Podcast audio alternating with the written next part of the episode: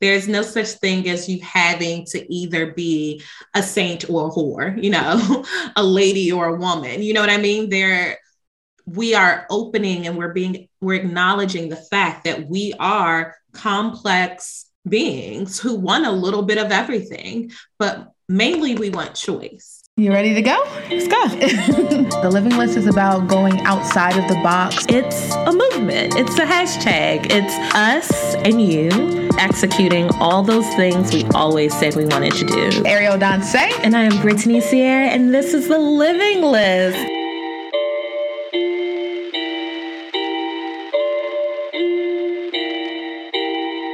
I am happy to report that I completed my I'm Down challenge this week. Hey, let the church say amen. Yes, I'm gonna do a little shimmy. I went to a pole dance class this week and it really like reignited my sexy. Yes, I love it for you, honey. I thought there was a little something extra, a little extra girl, a little extra boobage, a little extra something that was pulling from you. And this is what was pulling. That's what it was. As we say, if you have an I'm down challenge jar, which is where you take all of the things that you want to try, you're interested in, you don't need to be amazing at them, but you just want the experience, write them down, fold it up, put it in the jar, and then pull something out every week so that you know each week you did something just for you, not related to a person or a job. And thank God I got this this week because I was burnt out this week, Ariel. No, you were burnt out, girl. You were you were last time we talked this week. You were like not sleeping. You hadn't slept in days. So I'm glad that you got your rush. You were well rested and you were able to come out twerking and spinning. I hope. Tell us about some of the moves you did. Okay. So I don't know if anyone listening is a stripper or has gone to a pole dance class, but if you've done either, you know that this is a real athletic event.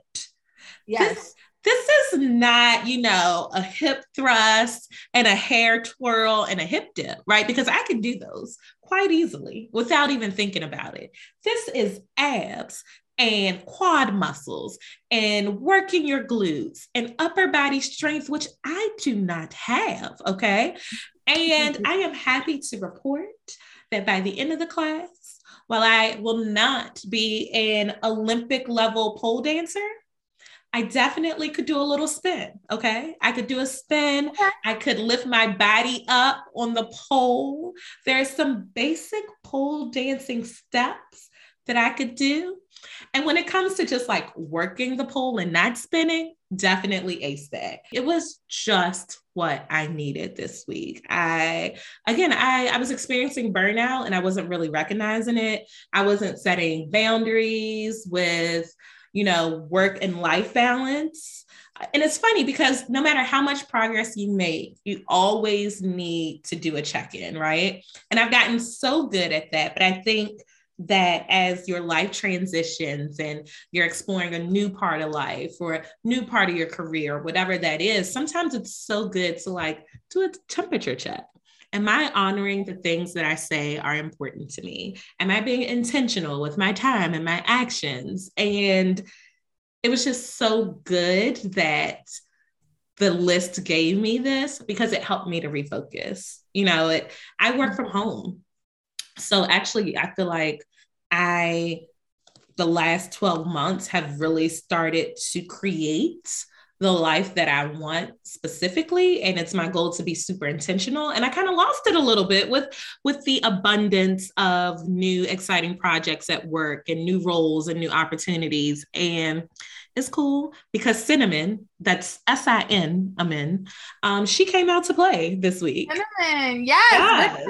Listen, Brittany came on here giving us a little bit of a preview of Cinnamon because for theater of the mind purposes, Brittany has this like burnt orange top on, low zip, high bun, snatched to the gods, and she's giving glow. So when she came on, like I was like, Brittany, you look so good, and I didn't know her name was Cinnamon. Now that I know, mm-hmm. Cinnamon is here. Cinnamon and she's is here. Yeah, she has arrived. out in these streets, twerking with intention. and I twerking like it. with intention. Listen, whatever you need to do, you can do with intention. It does not have to be anything, you know, Susie Homemaker S. Twerk with intention. Yes. right cheek, left cheek, right cheek. Also, what I learned is that women in particular hold a lot of stress, tension, and trauma in their hips, mm-hmm. right? So if there are times where you're feeling like super tight, or you know you have a lot going on you may not even realize it but like your hips are also tightening mm-hmm. so it mm-hmm. really was like this physical and like mental journey of freedom with one 60 minute pole dancing class like i could literally feel the tension leaving my body i was laughing when I tell you I slept so well that night and I've been sleeping well every night since. So that's three or four nights of really good sleep when I hadn't slept for like honestly two weeks. You know what I mean? I hadn't got yeah. good sleep. So, absolutely do a pole dance class. The freedom that I felt afterwards was just what I needed. And also, my body got to work out. I lost like two pounds this week and that definitely can only be from pole dancing I, I i agree agree agree agree with everything we say say about pole dancing last season i had to do pole dancing and i absolutely first of all you can't fake pole dancing nope. like it's like you got it you don't if you can't spin you not spinning and you look crazy so it's also one of those things that i hope you go back to um because you can like you you build a skill and like now you're feeling more and more confident and once you get it you're like golden definitely didn't get it but would love to go back um, so my I'm down challenge for last week was to ask a man on a date. Mm. Um, and just to give you guys uh, the scene of why I put this on my living list, I think that a lot of times as women, we're approached by men, and sometimes men we don't want. And I'm like, I don't think there's anything wrong if you want something to speak on it. So every now and then, um, you know, select times, maybe under 10 times in my life, I'll I'll see a man, I'll see a specimen that I'm interested in, and I'll speak to them. You know what I mean? Because I feel like why not? Sometimes, you know, men men are intimidated or men have whatever they have going on in their head, or you know, they don't know if you're interested or not, or if you're with a whole bunch of girlfriends, they're like, oh, she's, you know, she's busy, she's occupied, or is she married, whatever. So we can cut all that out by just like approaching. Hmm. So um, this week I, I asked out a guy that I'm dating right now, and uh, I told him I was like, I'm like, I'm really gonna make this datey. Like, it's not gonna be just like I'm going out and I'm gonna pay. It's gonna be like I'm gonna take you on a date. Like, part of me was like, should I pick him up? but then I was like, that's too much. That's not the date I want to take him on. um, but I, I did. I was like, I was like, I asked him his availability. Okay. I was like, when are you available? Um, we're going next week. So I was like, when are you available between the 28th and the 30th? He was like, well, how much time do you need? I was like, I was like, I need a full day. I was like, it's going to be a day. He's like, what are we doing? I was like, don't worry about it. I said, I'm taking you out on a date. And I was like, all you need to know is show up in sneakers, no heels. Cause you know how like women were like asking, like, what do I do? What do I do? Should I wear heels? Do I need to be comfortable? Uh-huh. So I'm like, comfortable and you know, don't worry about anything.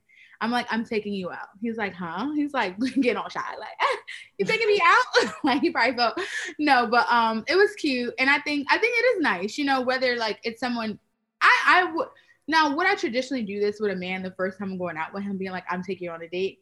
No, I don't think so. I, am very traditional in that way. I feel like you should take me out. But in this case, we, you know, we've gone on a couple dates and I'm like, I wanted to anyway at some point, like take him on a date. Um, so this was like perfect timing because it's around that time where it's like, okay, I could pull out my wallet now, uh-huh. like at least once.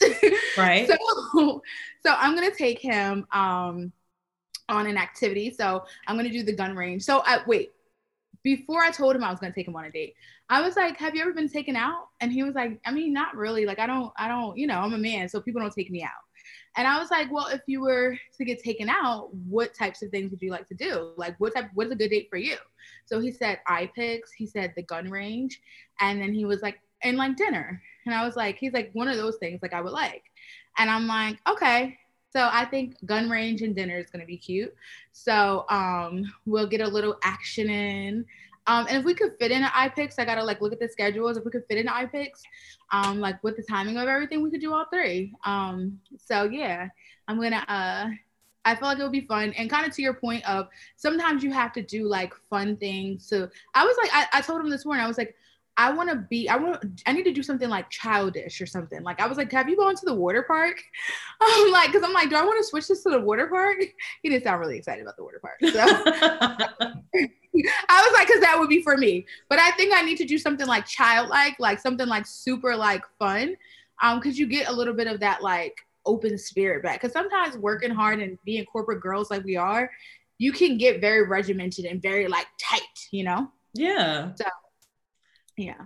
And also, I think too, like, if anyone, and I encourage anyone listening to do this, to go back and listen to our first three episodes the whole purpose of Ariel and I deciding to bark on this journey together is because we wanted to be more intentional with the balance that we brought to our lives. We wanted to stop thinking about things that we wanted to do and we wanted to execute them. We wanted to stop making these perpetual, never ending to do lists and actually live the list, as I say, right? Like, yeah, okay, we could jot things down on a sheet of paper for years, and I have. I've, I've transferred this to notes, to my MacBook. You know, I got a list anywhere there's a screen.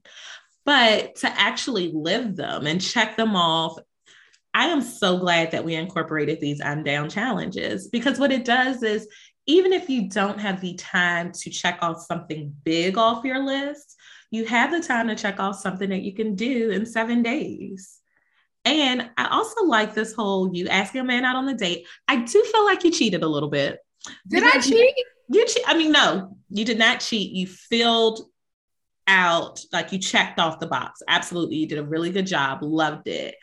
But it, it would be interesting. And in fact, I think I might add this to my list now to embody like the spirit of the ask, which is you know, to step out of your comfort zone and ask like a man that you you don't know what their answer is going to be. I think that's no, I have to stop you right there. Brittany is such a liar because I literally asked her, literally, and I hope this is recorded so I could pull the tapes. I literally asked her, I was like, do I, I was like, can I ask like the dude I'm dating or do I have to ask something new? I said you and could. She literally said to me, yes. Oh, like, but then now I'm a cheater and a liar and a but whore. I, no, I, I, now we're on the line, I'm a whore. I call her a liar or a whore, but I did. I did say she cheated, but I corrected myself. And I said, well, no, she didn't really cheat. I was like, but it would be interesting for you to ask somebody. But at this point, there's no need for her to ask anyone else.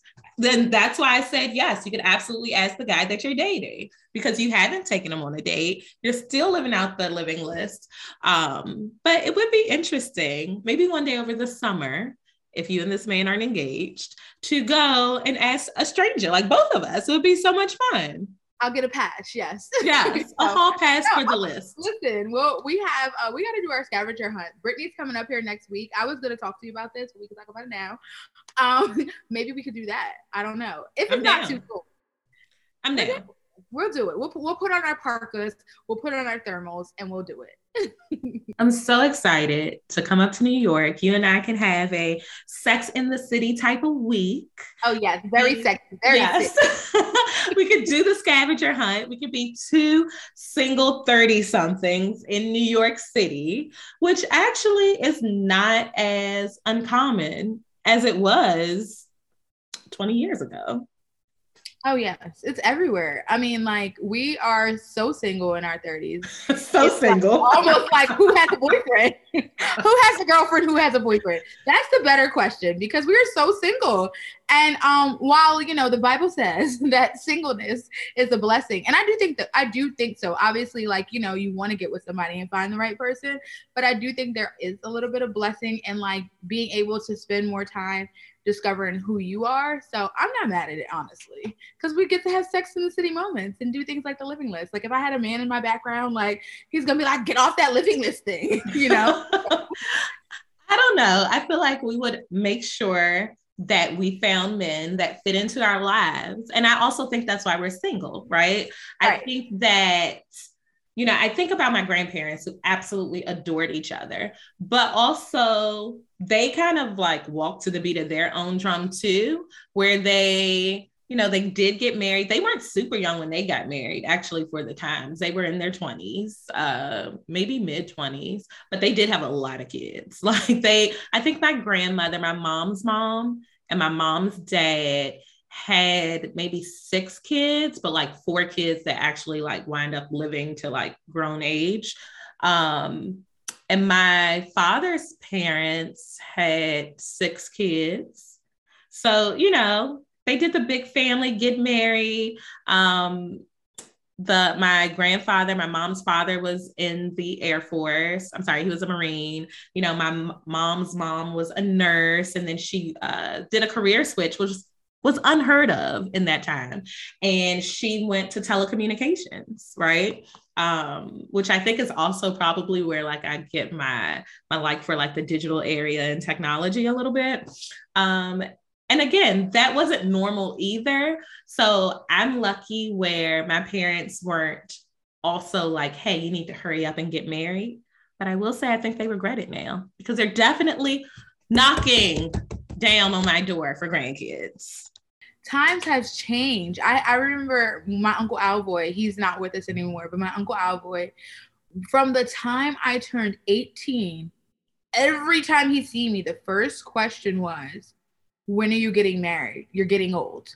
At 18, he's like, you know, when are you getting married? Because you know you are getting older, so you have to get married. And I'd be like, and, and my aunt Maddie would be like, "I will really leave her alone," and I would be like, "This is so wild."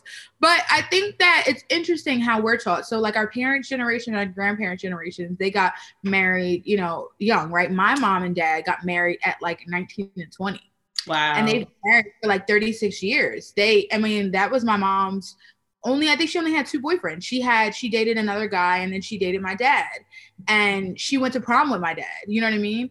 So that's like, you literally, you're a child. If I think of who I would have married when I'm 19 versus like what I want now, Woo. I literally, I don't know what, what my life would be. But the difference with our parents' generation is that they kind of like figured it out. They figure it out and they stay, whether they're happy, whether they're not, or they might have moments of happiness and moments of sadness, um, or whatever. But for the most part, they stay a little bit more.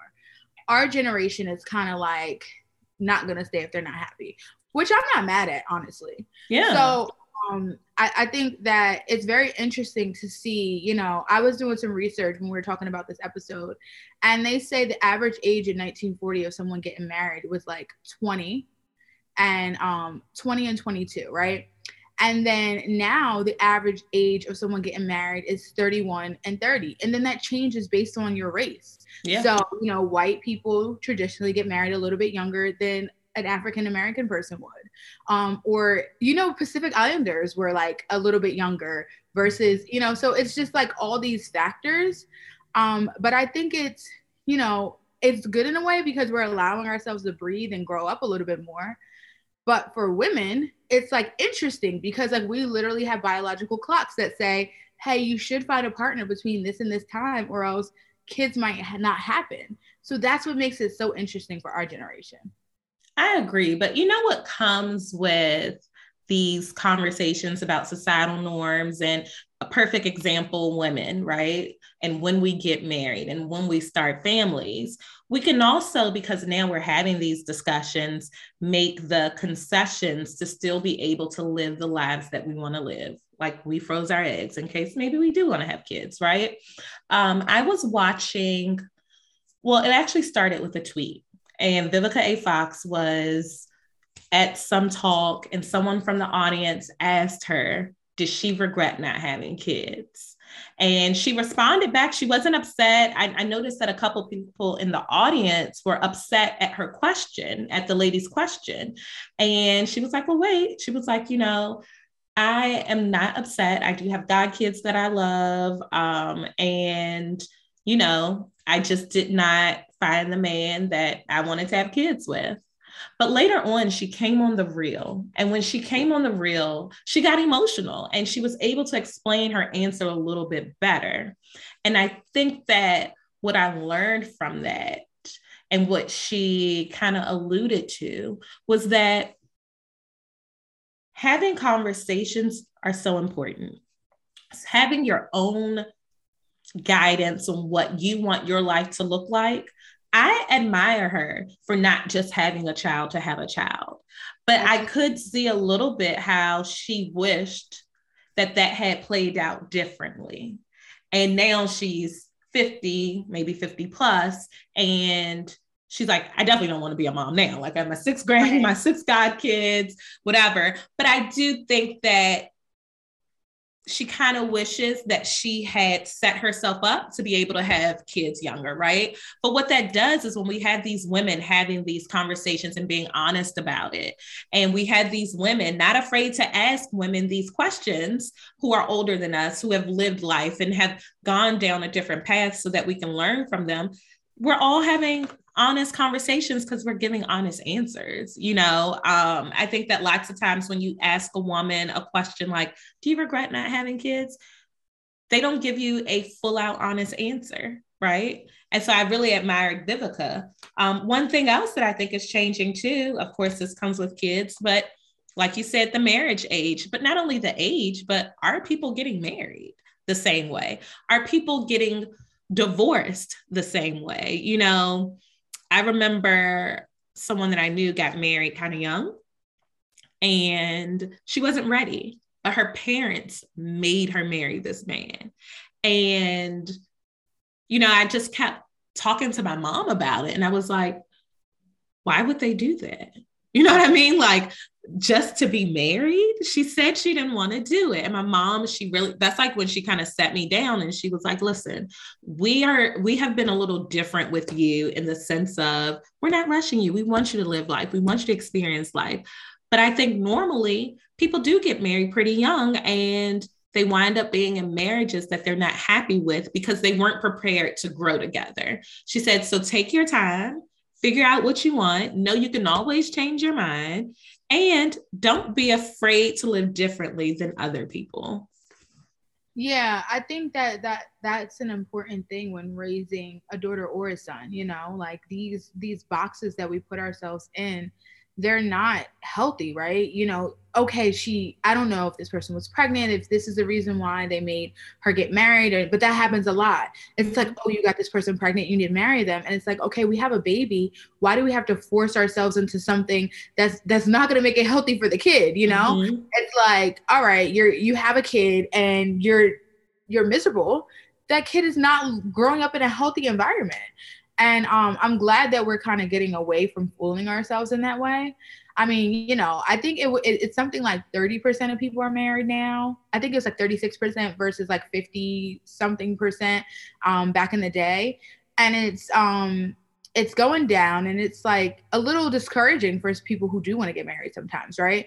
Because it's like it is it like even like possible, right? Um, but I think that you know, you just got to live your life and and and roll with it. I don't know. I'm personally not rushing into a marriage just to say I'm married, you know. Mm-hmm. Um, but I think another thing that I um that was interesting to me is like how we looked at women in general um back in the day you know like when you look at the flappers or you look at the women who were you know the ideal woman back in the day was like a Susie homemaker who stayed home. She was the perfect homemaker. She made the best cookies and pies. She went to the bake sales. She was that PTA mom. She was home with her kids and and her job was to be a mother. And that was like the coveted woman, you know? That was what a lot of you know, there there obviously were not all women weren't like that, but that was the message, right? When we look at the women that we look up to and and and celebrate nowadays, we the women who are like um who are transparent, the women who are more real, like a woman like Cardi B is like, you know, like celebrated. Like Cardi B was this whole like just herself, you know, she she was an ex stripper trying to make it in the music industry and she's a woman that's celebrated. That back in the day would have never happened, you know? Um, women embracing who they actually are um, are celebrated a lot more than ever. We still do have those society societal things. Um, as I said earlier, I think we're in this transitional generation where we have to like deprogram some of the things that we did learn from our parents. Like I know last year I talk about this all the time, but my theme was to disrupt and dismantle, and to really think about the things that in me were real and the things that I'm like literally being coaxed into being based on society. And how I looked at myself as a woman was one of those things, you know? It was just like, you know, I had to be like, do I even want kids? like, I really had to think about these things because I'm like, I'm not Susie Homemaker. I yeah, I like to cook, but I also like to sleep in the bed and order stuff on Uber Eats for you too. so, like, it's not gonna be, it's not gonna be, you know, every single day I'm slaying fresh baked biscuits and I work. you know, most women are not even able to stay at home because it's just not affordable. You can you imagine, rate, you know, like what you have to make to be a stay at home mom in New York? Yeah. And the average income is not even over 100K. In yeah. New York City, 100K is considered still like poverty almost because rent is still so expensive. You have people making 100K with roommates, and like they have, you know, like that's what is like affordable for them.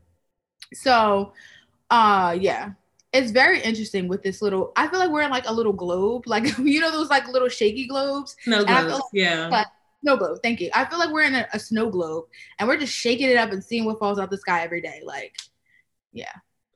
I think that the biggest thing um, that I'm seeing change from these norms, right, is that society is changing. We're becoming more open. We're becoming more honest. You know, we are not sticking to extremes. You don't have to be this way or this way. There's no such thing as you having to either be a saint or a whore, you know, a lady or a woman. You know what I mean? There we are opening and we're being we're acknowledging the fact that we are complex beings who want a little bit of everything but mainly we want choice.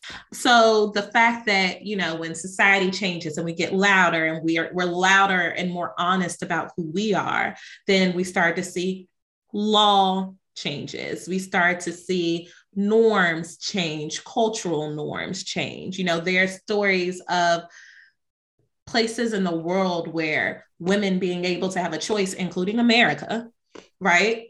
Those places, the laws are changing now to include women in these laws, including America. Okay. Um, I want to make sure that when we talk about, you know, these journeys that communities are going on across the world, that we're not looking through rose colored glasses at, if you're in America, which most of our listeners are, at our own homes, right? Like we are still having discussions on women having the right to choose what they can do with their body in 2022, right? So right.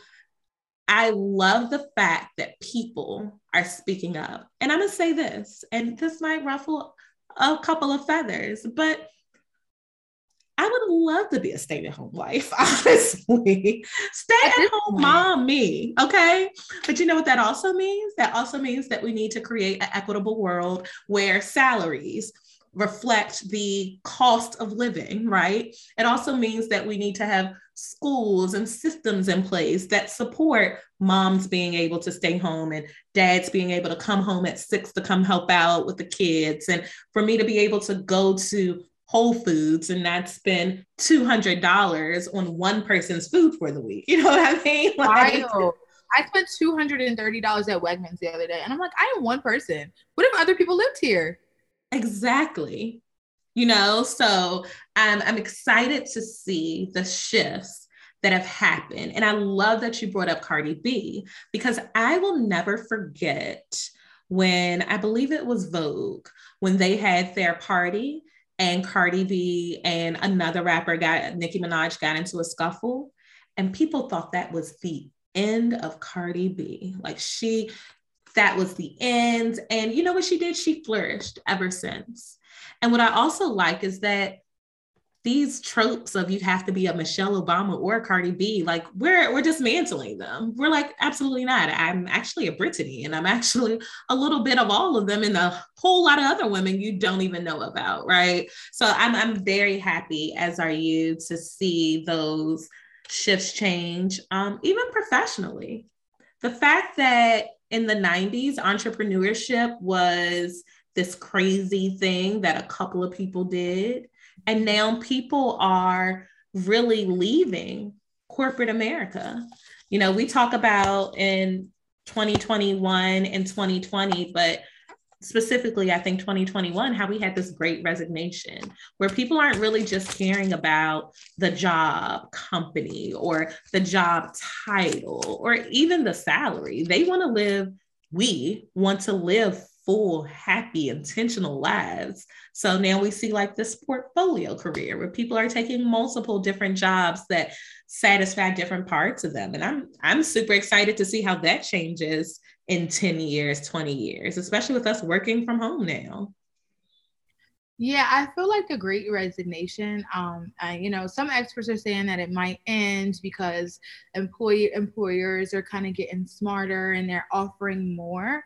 Um, I'm hopeful that it won't. You know, I think that it's been a long time that jobs have treated employees like the numbers, like a number, right? You know, if if something happens to your family today or tomorrow, job may not support you, may not even hold your job for a month, and then now they've replaced you and and and you put your life into this work and they replaced you and laid you off at the drop of a dime. I feel like I love that society is being like, no, we are the people who actually keep this afloat.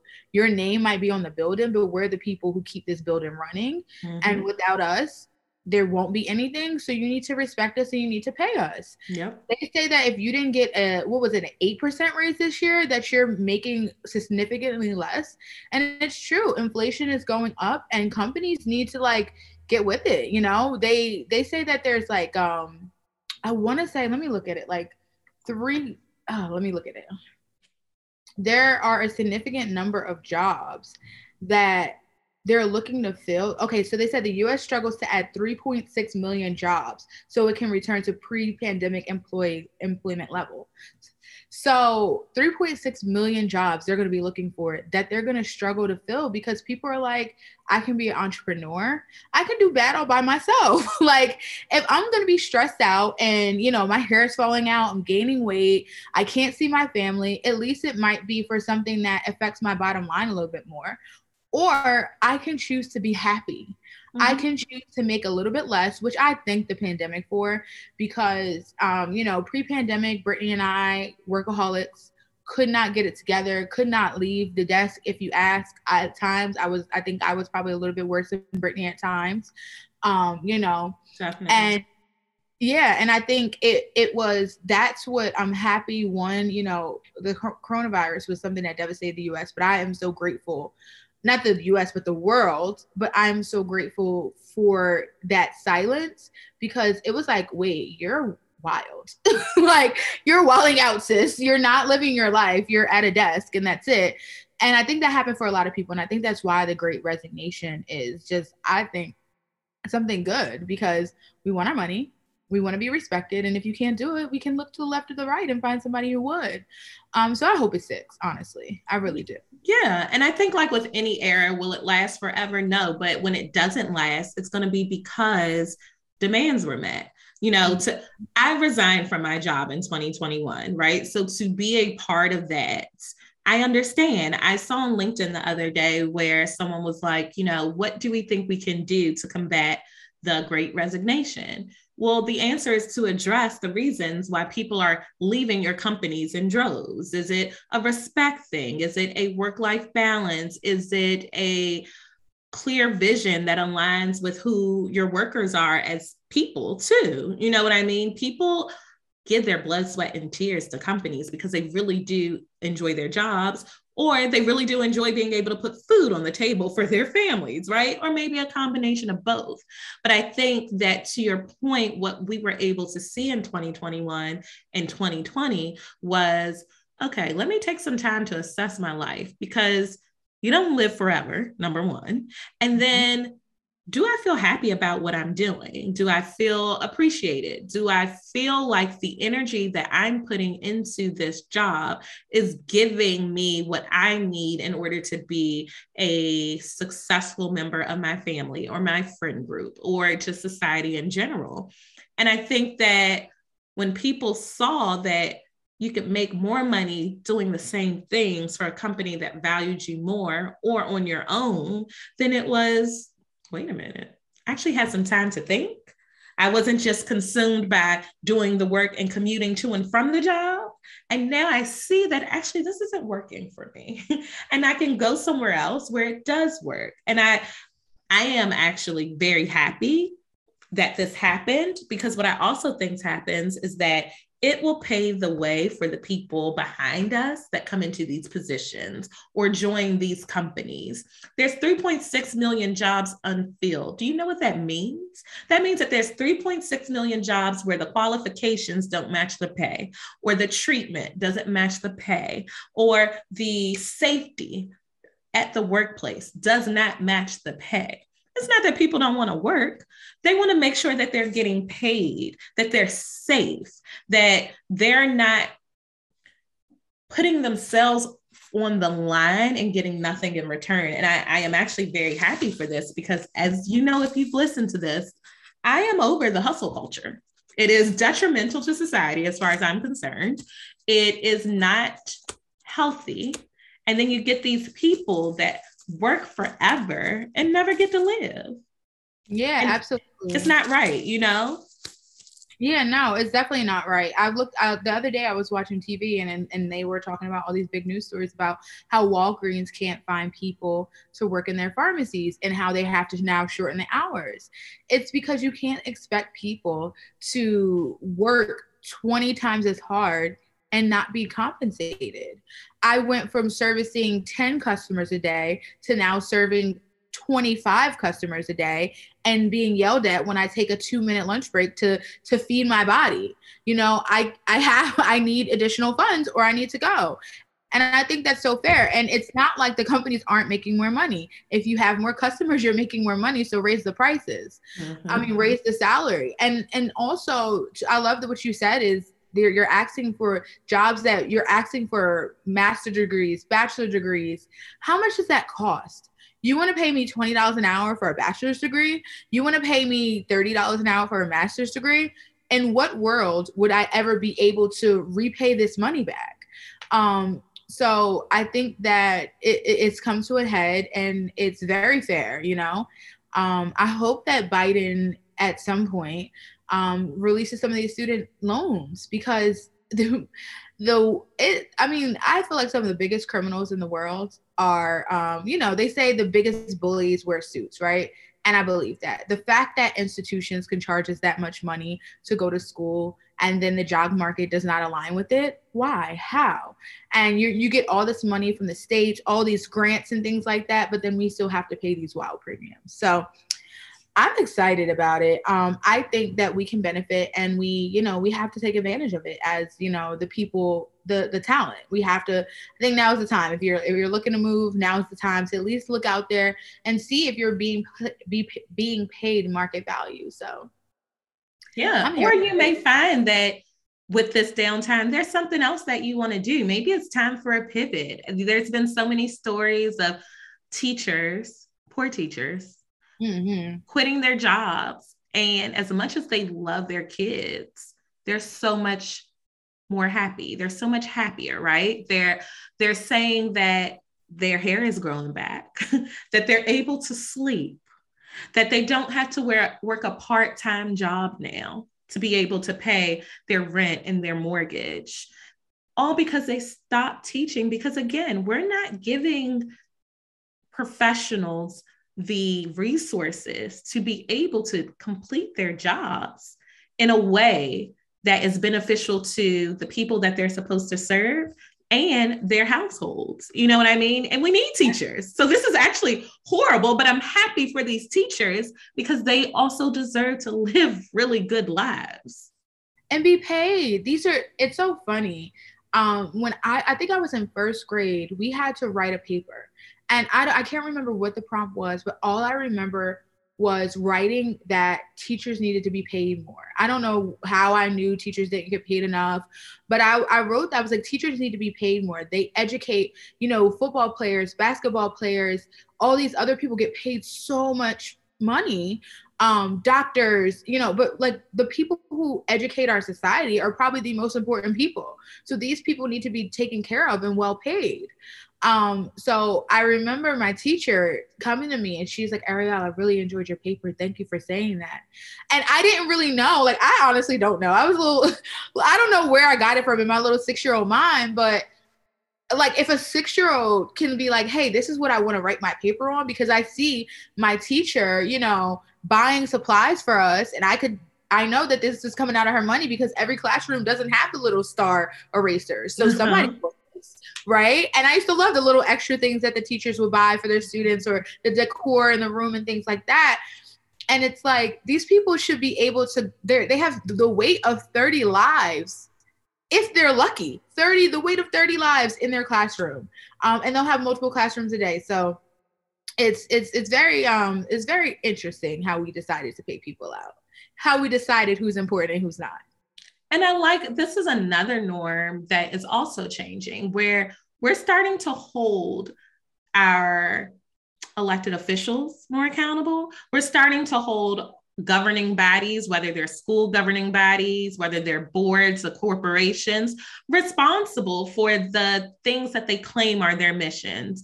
If you're a teacher, then you come and your board is telling you they care about students and teachers and safety. And teachers are like, especially now, do you? Because you're not giving us the resources to teach beforehand. But now you have us in the class where every two days someone tests positive for COVID, right? Um, and all you do is tell us to wear masks and we don't have ventilation. I saw where someone had a window open in the dead of winter. I don't know about where it is where you all are located, but it feels like nine degrees here in DC. I am so, not exaggerating. That's what it feels like. The temperature is still below freezing, but it feels even colder with wind. And these kids are like bundled up in blankets and coats and hoodies. And the teachers, the amazing, dedicated teachers, are still teaching. When I tell you I don't know too many people who do that on their day to day job and come back to do it again. Other than teachers and professionals of that nature, like it's crazy. I, I couldn't imagine. Our kids shouldn't have to imagine, and the teachers shouldn't.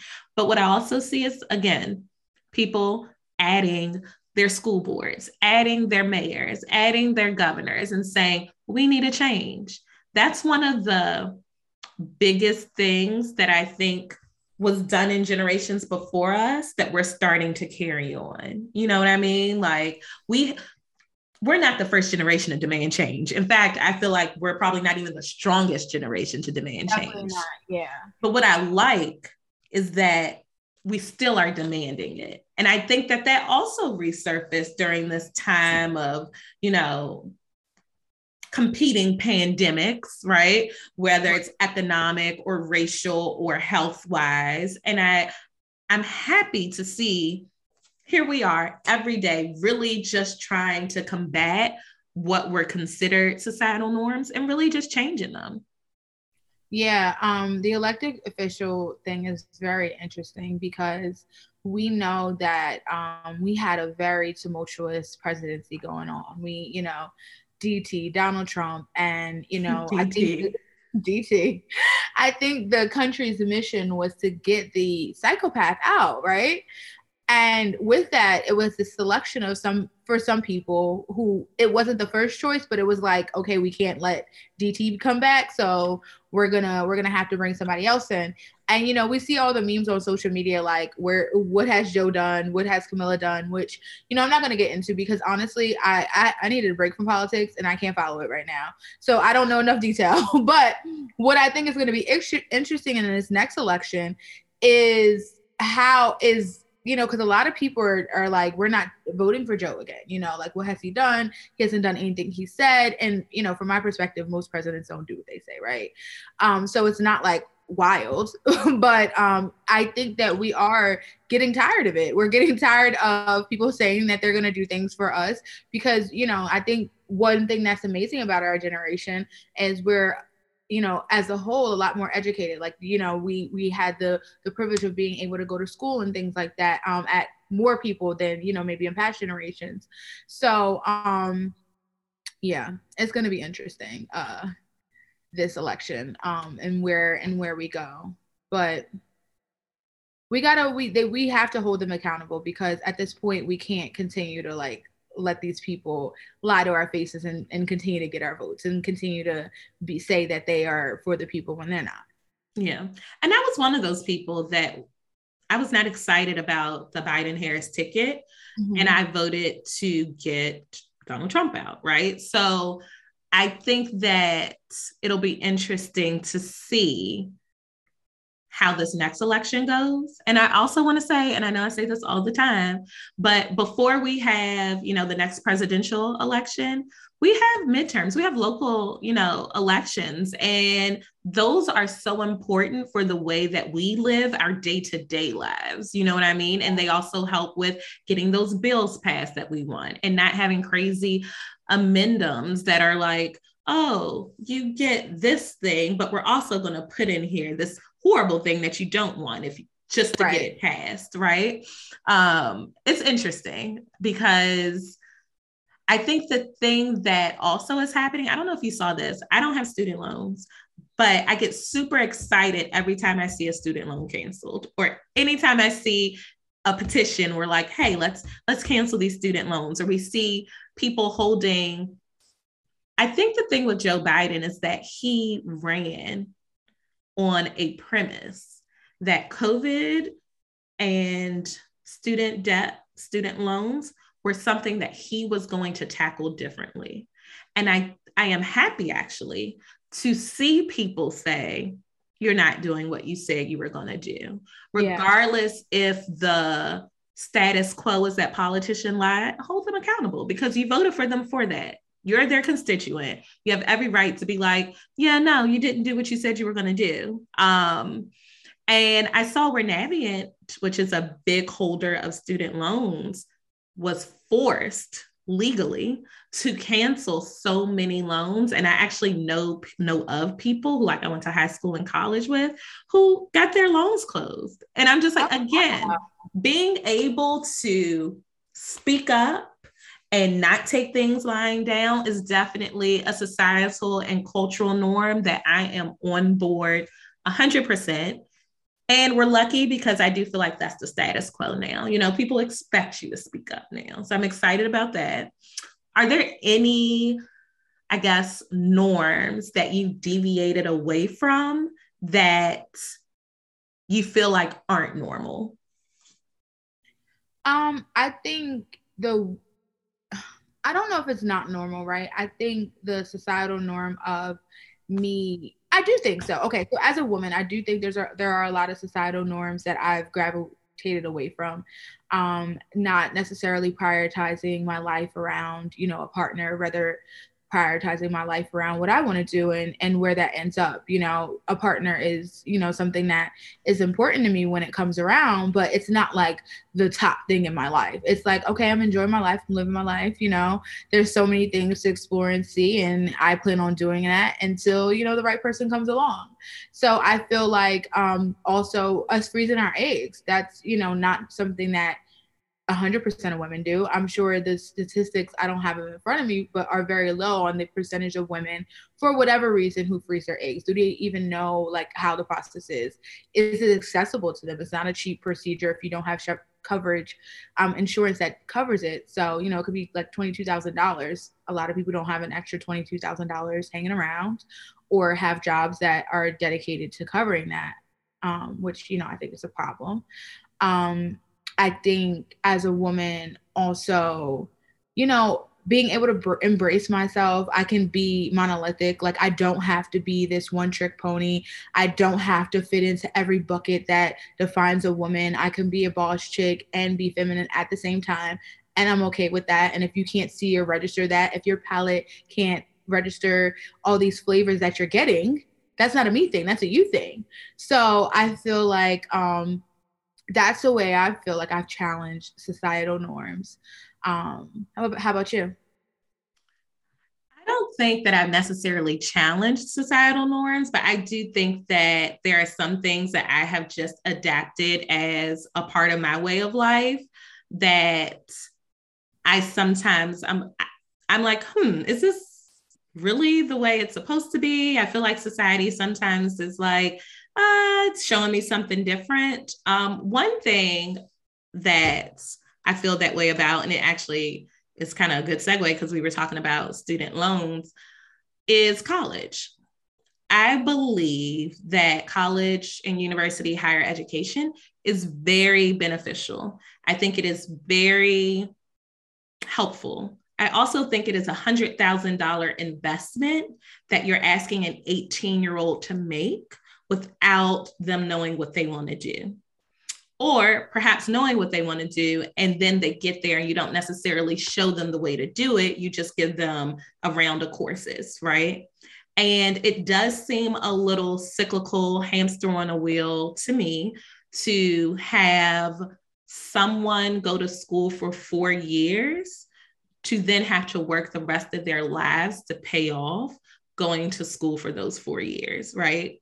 So, what I have kind of, I think about this all the time. If I have kids, am I going to tell them to go to college? Because, of course, my parents told their kids, you know, you, you go to high school, you go to college. It's 13th grade, right? Like it, it wasn't necessarily a choice, it didn't seem like. But um, I would absolutely let my children know about trades and entrepreneurship in the same way that I will let them know about college. And I think prepare them with the knowledge and experiences so that they can decide what's best for them, right? Like if you're going to be a nurse, you got to go to college, right? If you're going to be a doctor, lawyer, for the most part, you got to go to college to be a lawyer, right? Um, if you know that you really enjoy doing hair and that's your thing, then we can invest half of that in cosmetology school, getting your licenses and getting you an actual hair salon, right?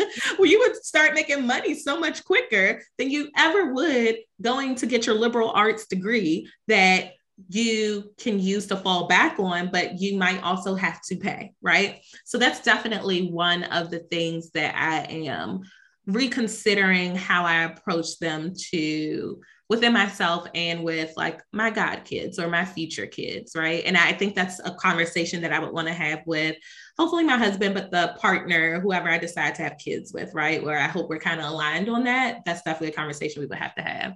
Um, something else and this has really been bothering me i have been talking about it with my friends is home ownership.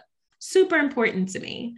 And again at my age my parents had a home four that they owned. And four years after that, they had several homes, right, that they owned. And I feel like I'm not caught up to them in that way. Part of that is New York, right? In New York, like home ownership is not a norm, honestly. People live in apartments, you know, not even like condos. Like owning owning property is not a norm. And it's also very hard to do. When I was in New York, I paid $2,000 for a 475 square foot studio. And that's more than my parents' mortgage, right? On any of their properties. So then when I came home from New York during COVID, technically I still lived in New York till February of this year, but I wasn't there. I was just paying. Um, I started thinking about what I wanted my future to look like. And automatically I was like, you know, I need a house. All my friends, for the most part, own a home. And, you know, I've had more time to sit and think. And I'm like, I have a home that I live in by myself, rent and mortgage free. And I am lucky because my parents worked to make that a possibility, right? But also, do I want to use this next year to buy a home that I live in or a home that I make money off of, an investment property? So I think it's funny the way because of opportunities, because of the way we look at money, because of the way we look at finance, and also the way we look at families and that family timeline. Like, this is a new thing that I'm considering, like actually living in this condo and buying an investment property instead of buying, you know, a house with a backyard that I pictured myself living in before I ever moved to New York. You know, I think that's something that's also changed for me. Yeah, I think um, when you talk about the home ownership thing, it's it's not easy for people in New York to buy to purchase property. I remember I was so surprised when I first started looking for apartments in New York. I ended up settling in Jersey, but um, when I was looking for apartments in New York, I was about to settle on this like tiny tiny place with no windows and you know it was like $2200 a month. And i was like i guess this is it. This is what this is how new yorkers live. And i remember i remember i needed like maybe $10000 to move in. And i'm like this is really wild that you need $10000 to move into an apartment? You don't even need that much sometimes to buy a home.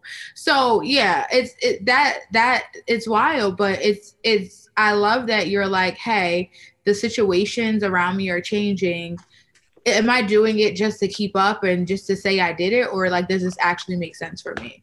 Mm-hmm. um, i went through something similar. I was about to move this summer and i was like i'm looking for apartments. I was looking for i had like two strong weeks where i was looking for apartments and i'm in a pretty good situation. Like I my rent is not that crazy and I feel like I'm able to save money if, if, I do the right things. If I decide not to travel as much, I can save a lot of money, you know?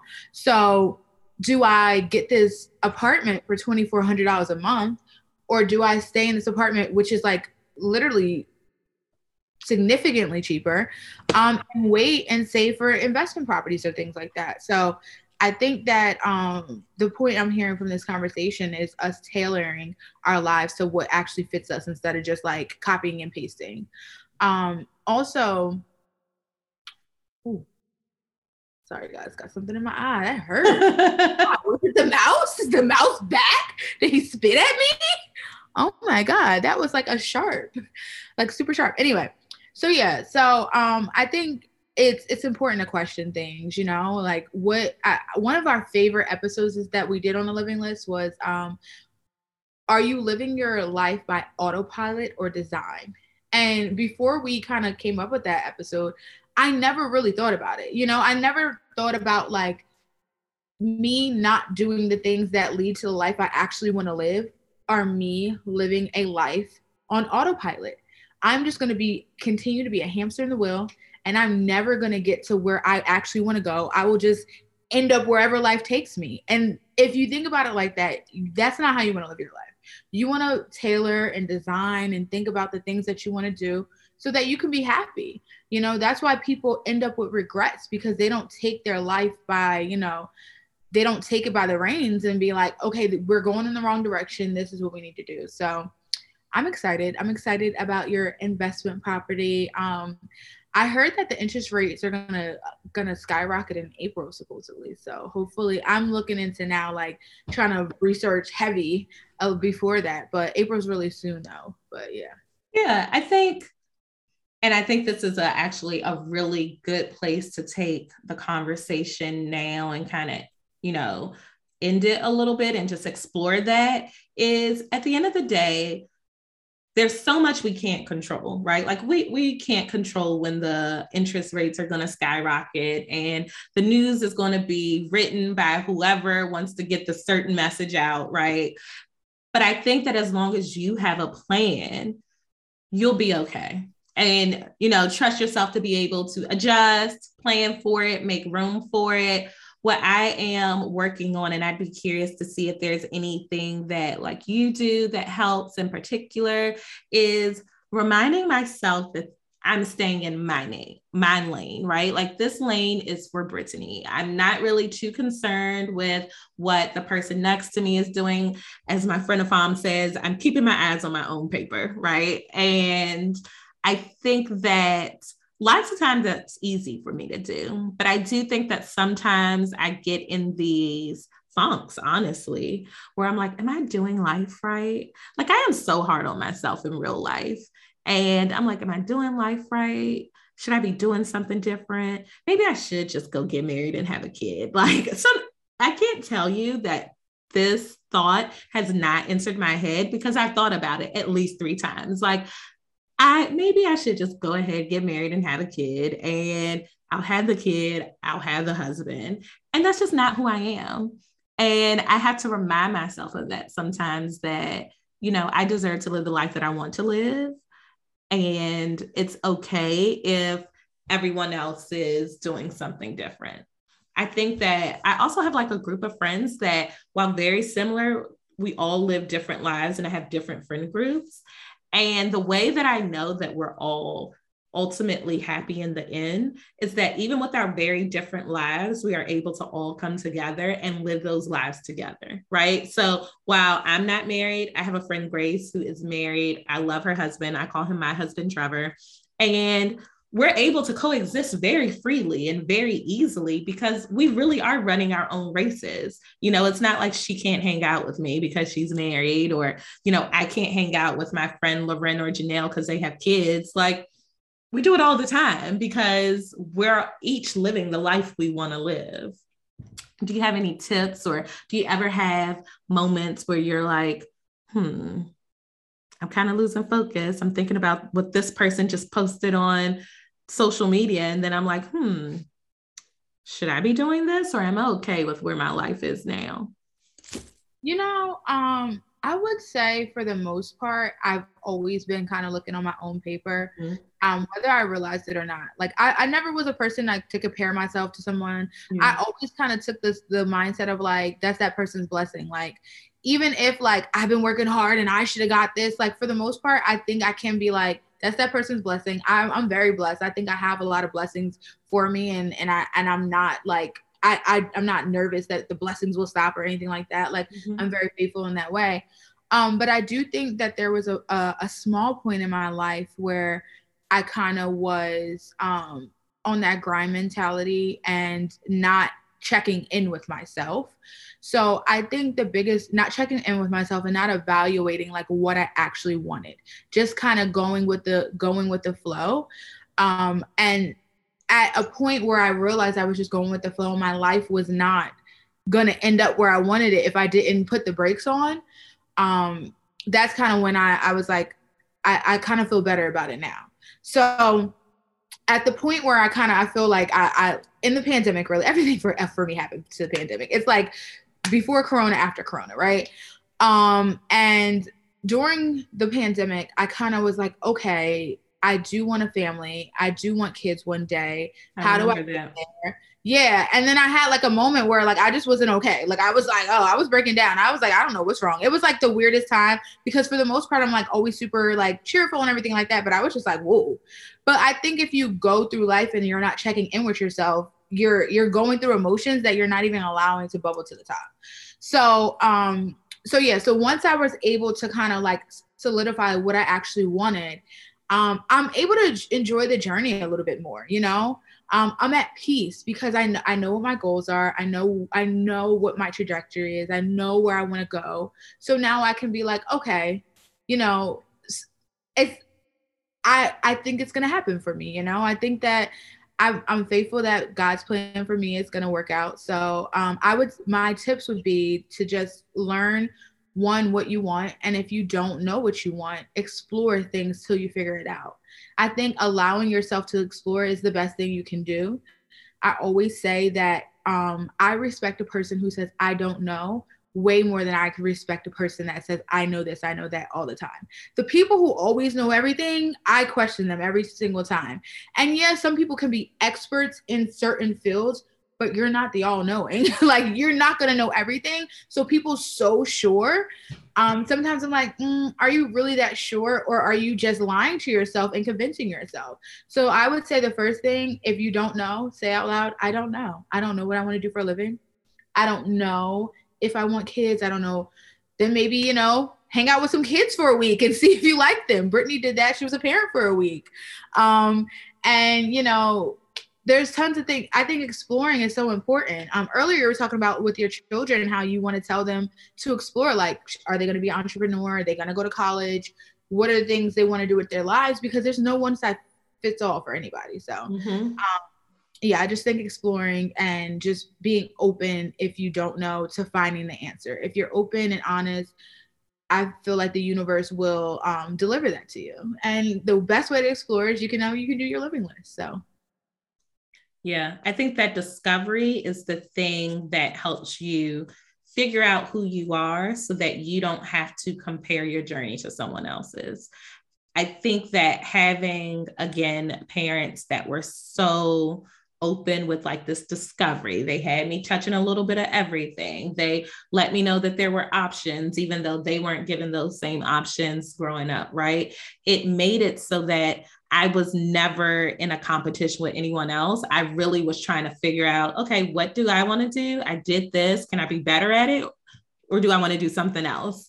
And I think that when you are approaching life in discovery mode versus competition mode, it's a much better journey. Like I have had friends that have had to deactivate social media, right? And because I don't engage with social media in that way, other than like entertainment, I don't feel the weight of social media being something that makes me feel less than or unworthy, right?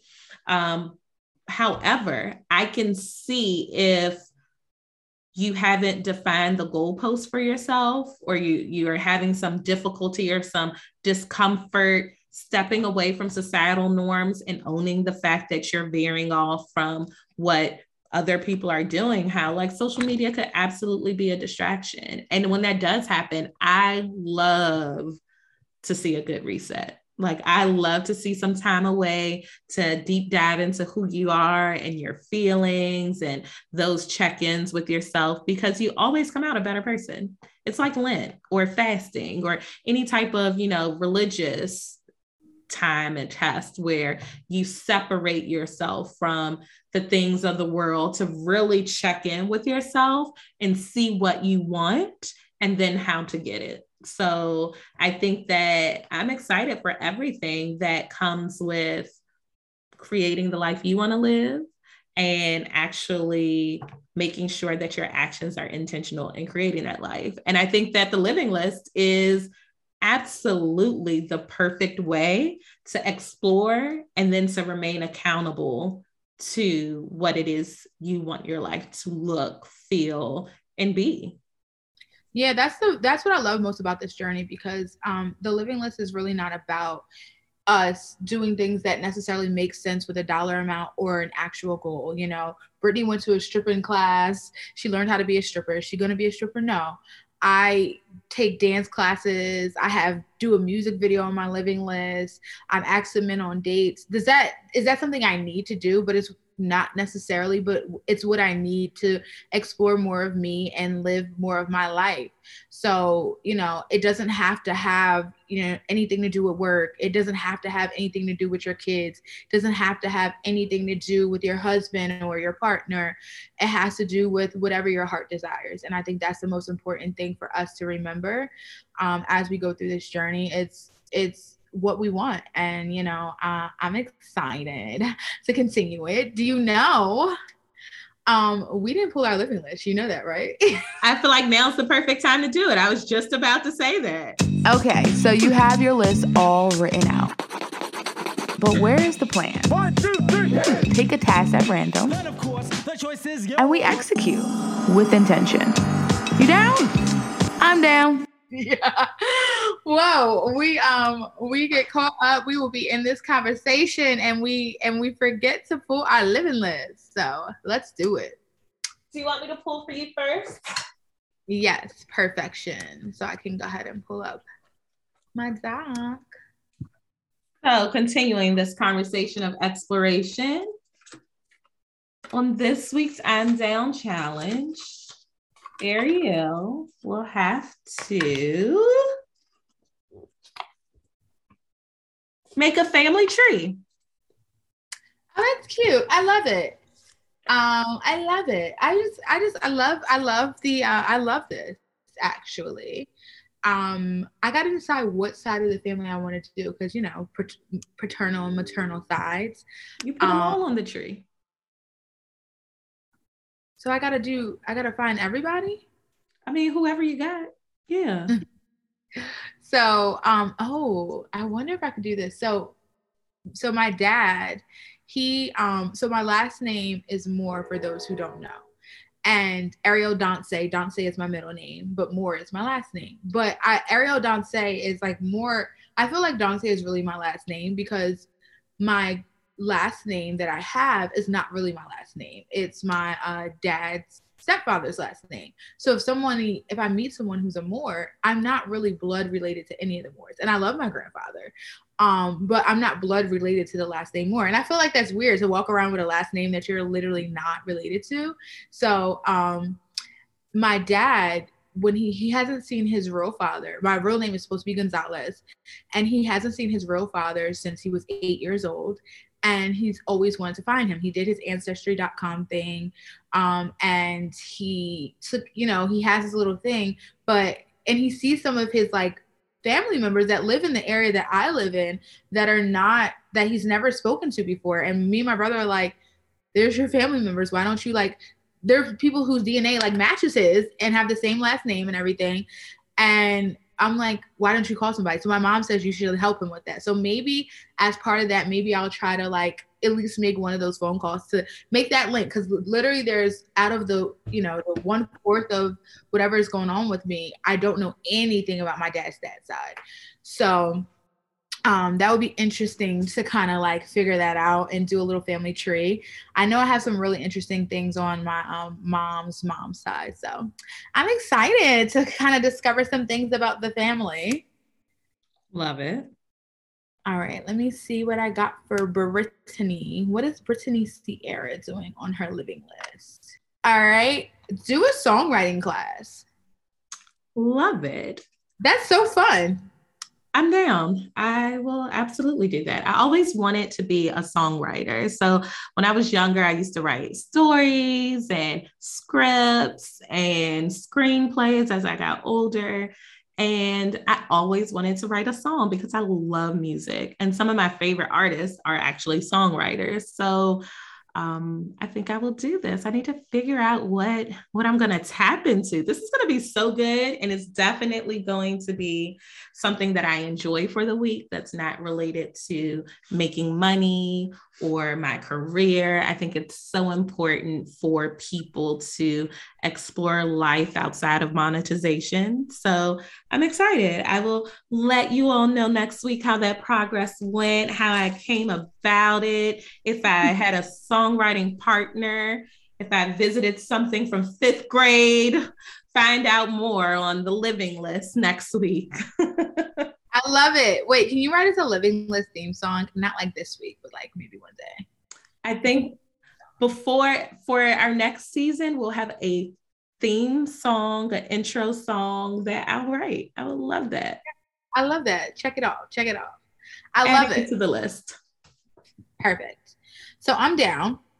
Um, we'll come back next week. And if you guys are listening for the first time, you are not late to the party. You can join at any time all you have to do is think about what you want in your life and write it down. And the list will pull every week.